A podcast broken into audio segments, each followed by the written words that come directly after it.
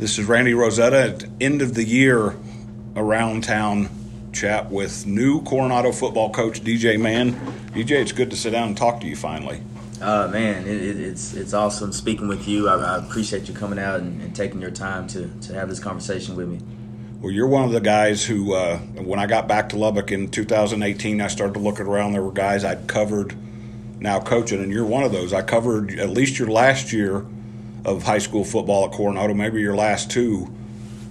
I don't want to go too far down memory lane because my trips down memory lane kind of get detoured a lot because I've gotten older. But kind of give me your quick synopsis of those last couple of years at Coronado playing for Butch Henderson. Uh, playing for Butch Henderson was a was a huge blessing, man. Um, I don't think I'd be in the situation that I am right now if if I hadn't met him.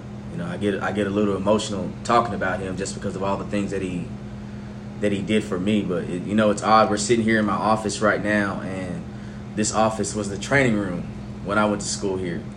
So you know, my, my junior year was a tough year. We we kind of struggled a little bit. It was my first year on varsity.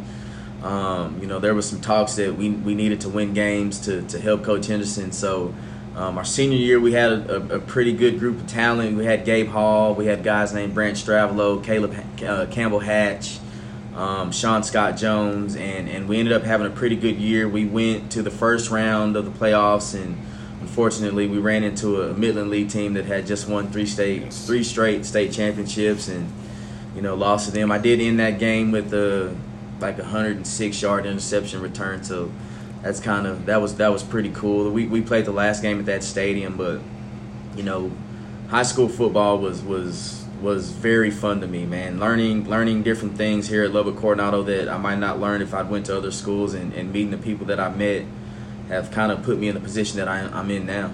And that position is the head coach at your alma mater, which that doesn't happen in bigger schools. It happens a lot in small towns, but as you kind of made your way through the coaching path, your, along your coaching path, is this a job that kind of hung out there as one that you wanted to keep an eye on and would stay interested in?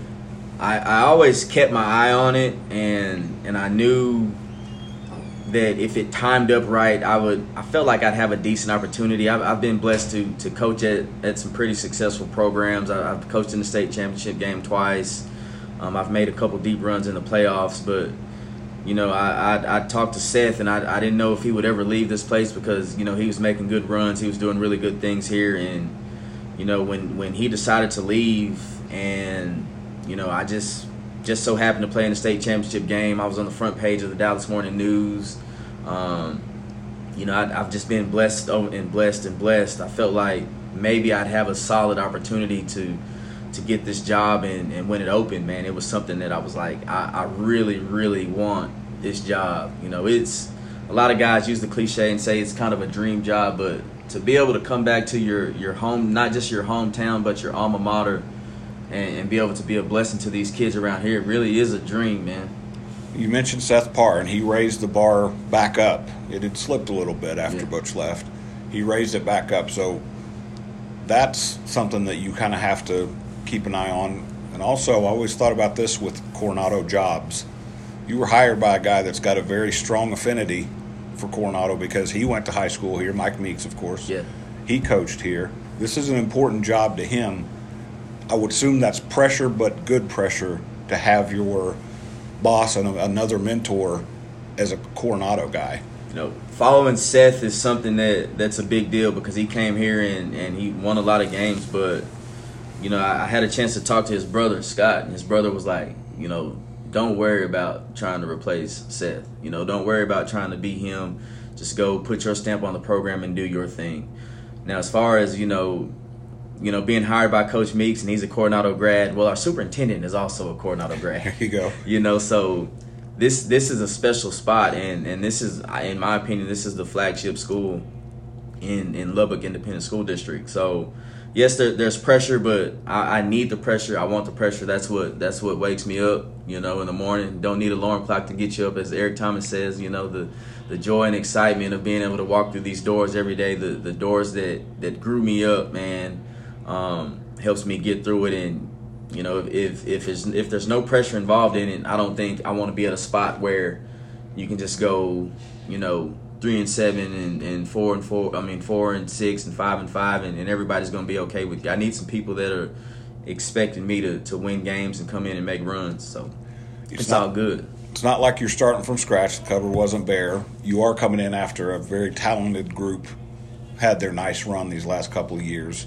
Does that excite you to have not necessarily a blank canvas, but a clean canvas, I guess. Yeah. I think last senior this last senior class may have won 46 47 games. So that, that that's amazing because I've always cheered for Coronado, man. When I leave, you know, I'm I'm, I'm checking my, my Friday night app and I'm trying to see what they're doing. So um, there there's a lot of talent still here. Of course, you lose a kid like like Sawyer, who's an All American, who's the, the Gatorade Player of the Year in the state. It, it, it makes it tough to replace and I, I, think it's it's pretty cool because a lot of people are gonna not think we, we got the juice that, that Coronado once had, but we got some quarterbacks that I think are gonna surprise some people. But um, you know, it, it the cupboard isn't bare. There's there's a lot of talent here, so it's not it's this isn't a place where I have to come try to start from ground up and and try to rebuild and remold and do all that. Of course, there's some things that I want to put my stamp on, but you know, the big thing now is is to I've said it before is to protect the tradition you know, we have to protect what's been happening. We have to build on it. You know, we have to bring more trophies here and, and just keep it going. You know this better than me that this new generation they don't necessarily connect to the past. It's it's just not something young guys do now.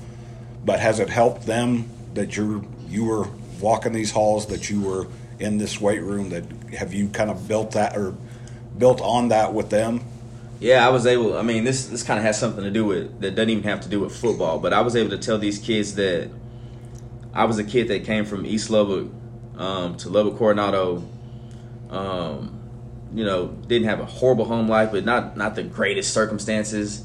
And I was able to walk these halls. I was able to get a great education, learn from great teachers. I was able to get in that weight room and, and get stronger. I, I got a college scholarship. Um, went on to play college ball a little bit. I got a bachelor's, somehow I got a master's. So if if I can do it, you know, coming from my situation, everybody can do it. You know, and, and these I like to talk to these kids. I'll ask them, you know what? Do you guys know who has the longest interception return in school history? I do. You know, and I'm on the track board, so they're able to see that. Hey, man, Coach Mann was successful here. Um, we can be successful here. You know, so I, I, think it, it helps the kids. I'm able to relate to the kids. I'm still not, you know, I'm not, I'm just 36 years old. I'm not super old, but we're bringing in a young staff, and and I think it, it helps out a lot.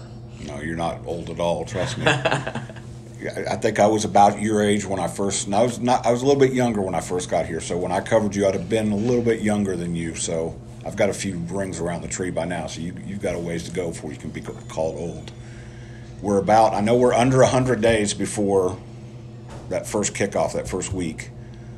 Have you started to kind of visualize a little bit what it's going to be like to come out of that locker room and walk down that hill at Lowrey Field yet as the head coach of the Coronado Mustangs? Yeah, so uh, we, we had a track meet um, there, and I was I was able to just kind of I just stood on the sideline by myself.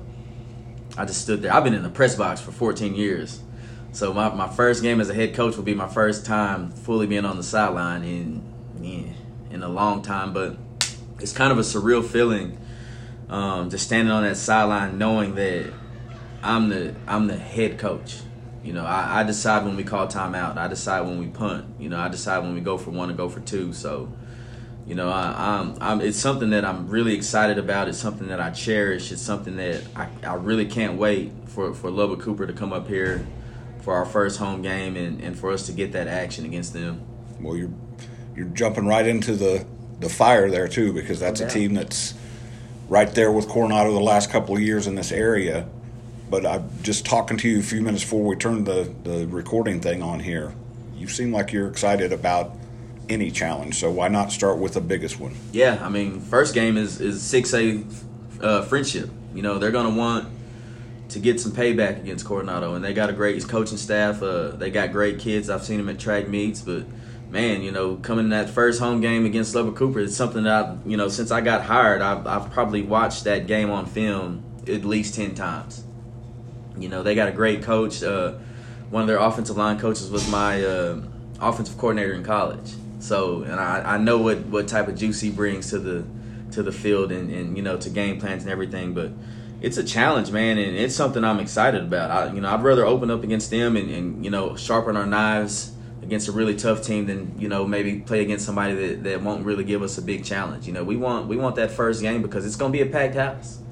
Um, you know, I'm expecting the class of 2002, you know, 2001, some of the kids that I went to school with, and 2003 to come out at, at Plains Capital Park and, and be excited and, and root the Mustangs on.